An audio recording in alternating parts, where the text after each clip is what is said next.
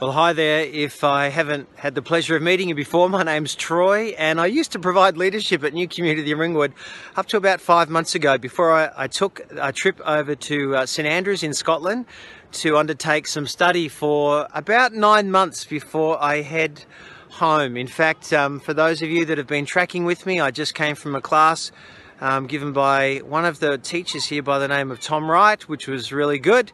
And I've just walked down to the um, the local fishery down here because we are just by the ocean and all the cray nets are out and there's the wall that heads out into it and just as I spin around here you can see that the top of the cathedral there because um, we're just in East Sands which is directly opposite from West Sands where those of you who might know that golf comes from St Andrews here um, is just within eyesight and also the place where uh, I think they filmed, they did, they filmed Chariots of Fire, the running on the beach. So that's been me for the last five months. In fact, I've been taking some golf lessons in between doing my studies, which uh, I want you to know I haven't been doing lots of, but it's a chance for a break.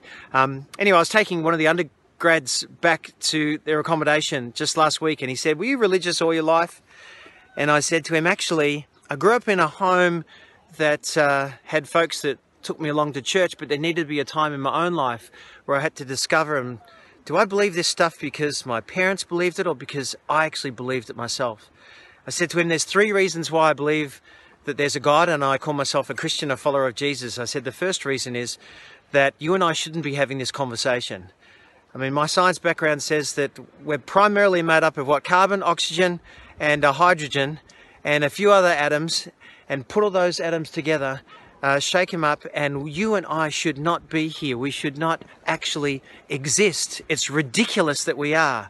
I said, so when I look around at the creation around about me and I think of all the complexity of the atoms and the molecules and all of that coming together to create a conscious relational beings, said the only thing that I conclude that makes most sense of that is that there's a relational, powerful being behind this universe. I said, that's why I believe in God. I said, but that wouldn't be enough for me to call myself a Christian.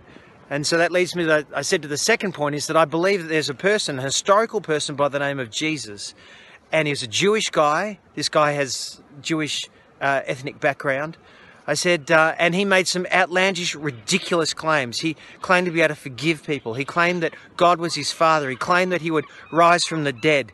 He had powers to heal people miraculously. Um, he cast out all evil spirits from people that were, uh, if you like, demonizing them. He spoke profoundly into people's life about what a flourishing life would look like. And he said, anyone who follows me will have life and have it to the full, not just for eternity, but you'd experience it here and now. I said the reason why I call myself a follower of Jesus that I actually believe not only in the historical Jesus, but in the Jesus that came to new life and is alive right now, sitting and reigning in the heavens, even though it might be beyond the the eyesight um, that we can see right now, beyond our vision. I said the third reason why I call myself a follower of Jesus and believe in God is because He's spoken to me audibly before and he has this uncanny way of answering prayers. Not all of them the way in which I'd like it to, but I said, God has spoken to me. I can't deny my experience of him. He said, Well, tell me how he's done that. And I explained a situation some years ago where God spoke to me audibly when I was praying. And he backed it up with a telephone call from Australia, 12,000 kilometres away, that I could not have in any way uh, orchestrated. Um, and I said, my experiences over my life had led me to believe and to encounter a God that's real that wants to be involved in our lives. And as I think about New Community, all the way over here in St Andrews, I think that the, the core heart of what we've always been on about is wanting to help people connect with a living, loving, powerful God who reaches into people's lives and restores them, heals lives, restores marriages, helps us in profound ways, and calls us to live as a self sacrificing community filled with love that will allow other people who don't have any other place to connect or be part of to be involved in that and to participate with him in transforming his world for good until I believe he's going to come back and do it in full one day. That's always been the heart of NCR, and I hope that that will continue to be. So I look forward to getting back and to sharing with you the things I've been learning. But at the heart of it is a person called Jesus. And then when someone reaches out to him and opens up their life and says, Come into my heart, I believe in who you are. I believe he pours and breathes his spirit into someone's body and mind, and it changes their perspective and does so profoundly. In fact, I've been working on a, a bit of a, an idea about how to communicate what this Jesus is all about, who he is, and where we fit into the middle of it. So I'm going to go for a walk down onto the sand right now because I need to draw a picture and uh, I'll see if it makes sense to you. I hope it makes sense to me. Um, so I'm going to go there now and I'll see you in a minute or two. Okay, so here we are on the beach and some of you might be able to see that there's some surfers out there in the water.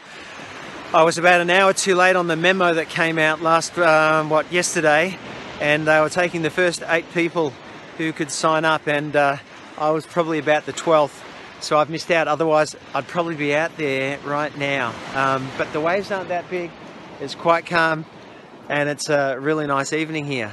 Some of you might have grown up in um, religious families, some of you may have grown up with no faith connection whatsoever maybe the only picture you had of God or have of God is that he's kind of this this angry God that sits up in the heavens and he's got a long white beard. And I know it's a caricature that's been overplayed but for many people um, that might be the image and the picture they have of God that he's angry that he's not really interested in this world. And if he is he's pretty disappointed with it well, over the past 16 years at New Community, we've been trying to figure out ways that we can talk about Jesus in ways that break some of those stereotypes, but it's pretty authentic and genuine in the way in which it might connect with people.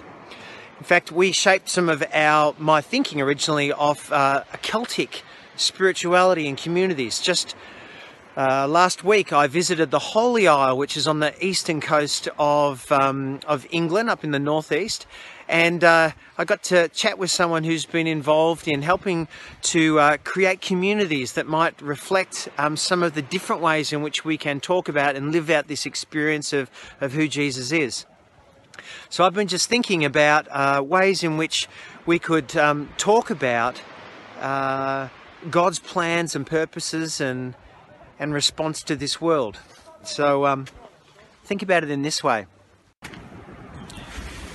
You know, when I think about the world, and God as being a creator, first thing I think about is that He made this world and says that He loves it. And His message to us is that no matter who we are, no matter where we've been, no matter what we've done or has been done to us, God thinks that you and I are imbued with incredible worth and value just because He has created it. In fact, matter matters to Him. This world matters, all of it. If you like, God's green. The second thing that I realize is that human beings are just wired for relationship. And the best way I understand how that happens is because there's a God, a creator, who is, exists in relationship with himself um, as Father, Son, and Spirit. He's a relational God who is uh, the three in one, the one who actually is wired within himself to exist in self giving, loving, caring relationship. And he's wired that into each one of us. Now, um, that's I guess where we come into it is that God's wired us to be primarily, firstly, in relationship with Him, and when we're connected to the source of of love and and power and and and goodness, um, then that's supposed to flow out into the relationships around about us. But I think if we're honest with ourselves, we, re- we realize that um, you know we can do some of the most profoundly good things, and we can do some of the most profoundly dark things too. In fact, we, we need fixing. Um, when you look around the world, when you when you see the newspapers, when you listen to the news of a night time, you pretty quickly realise that human beings can do great things, but we also are need uh, in need of, of great repair. I mean, that works for our relationships we're in. I mean, think about a relationship that you're in right now, and uh, it's not always easy, is it? In fact, some of those painful things that have happened to us are through um, how, how, other people have treated us, and sometimes we've treated other people as well. In fact, Jesus himself said that it's not what goes into human beings that make them unclean, um, or is the problem. It's what comes out of us. Sometimes there's this selfishness, or, or greed, or anger, or those things that you know that contribute towards making relationships hard work. And so when God looks at this world, he realizes it's of infinite worth, but he knows that you and I, if he's going to fix it, are need of are in need of great repair as well. And that's the good news of Jesus, honestly, is that he when he came to earth, he showed us the profoundly human way to live, but he also died on a cross and claimed that he would rise again to new life. And the way in which the Bible talks about that is saying that when he died on the cross, he was taking upon himself all of the darkness, all the uncleanness, all of the wrong of the world, and he was somehow on that cross defeating it. And when he came to new life, he, he actually defeated the greatest darkness of all, which was death itself. So that anyone who places their trust in Jesus as being the rightful king of this world if you like, they come alive to God again.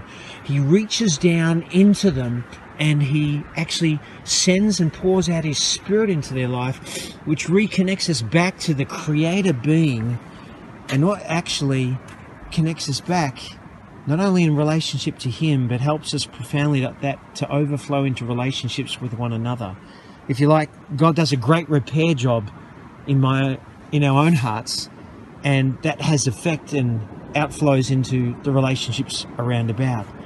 That's why God's into fixing this world, and one of the things that we believe around here at New Community is that when we partner with God, we flourish. Jesus said, I've come that you may have life and have it to the full, and that's the experience that we have, and we try and live out in our own lives because of the relationship we have with God. So if you're here this morning and you have been invited along and this is your first time into a church community since you remember, well done you for coming along. Well done for you to taking that step and being a bit courageous. Some of you may have done it just because you wanted to get that pesky Christian off your back and say, oh look, I'll come along once. But now you're here and you sense something, that there's more than just this community than just people gathering in a room, that there's something of God here. In fact, that's what New Community loves to be able to convey and help people see is that God transforms people's lives. It doesn't mean that they're perfect, but it means that they've been forgiven, they've been transformed, that God's dwelling and living within them, and it makes all the difference in their life. He's into healing relationships. He's into restoring things that are broken. He's into helping people forgive and to move forward, to flourish and discover that with God, you may know life and you may know it to the full. So I'd encourage you here this morning, if you are just coming along for the first time or you've been coming along for a few months now, ask about this person, Jesus, because I believe that when you open up your life to Him and say, Jesus, come into my life, that He pours and He breathes His Spirit into someone and He brings them alive like they've never been alive before. I mean, you might have been breathing, but it's life and it's life with God.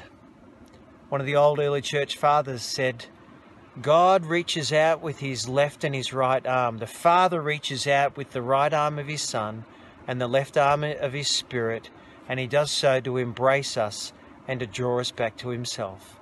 I pray that you might discover the loving power and the transforming life that God the Father has through his Son and his Spirit. Look forward to meeting you in a few months' time. Hope you hang around and hope to see you soon. Bye now.